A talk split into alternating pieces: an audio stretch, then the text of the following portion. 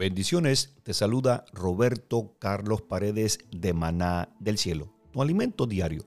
Nuestro devocional de hoy se encuentra en Mateo capítulo 8, versículo 8 en adelante. Dice, cuando Jesús regresó a Capernaum, un oficial romano se le acercó y le rogó, Señor, mi joven siervo está en cama, paralizado y con terribles dolores.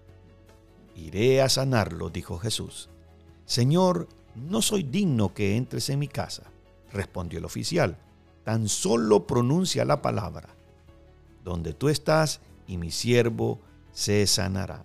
Las palabras de este oficial romano tenían autoridad. Sus soldados tenían que obedecerlo. Todo lo que él mandara, ellos tenían que hacerlo. Pero este oficial reconoce la autoridad espiritual que había en la persona de Jesús y confió en el poder de sus palabras y le pidió que mandase una orden de sanidad. Y él no dudaba que cuando él llegara a su casa, su siervo, aquella persona en la cual él apeló ante, ante Jesús, iba a estar sano. Esto sorprendió a Jesús de la manera de cómo este oficial tenía la fe.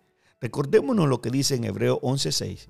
Dice, pero sin fe es imposible agradar a Dios, porque es necesario que aquel que se acerca a Dios crea que le hay y que es galardonador de los que le buscan. El día de hoy, a través de la fe, nosotros podemos ver las imposibilidades, quitar los límites. La fe nos permite poder ver la sanidad antes que se produzca.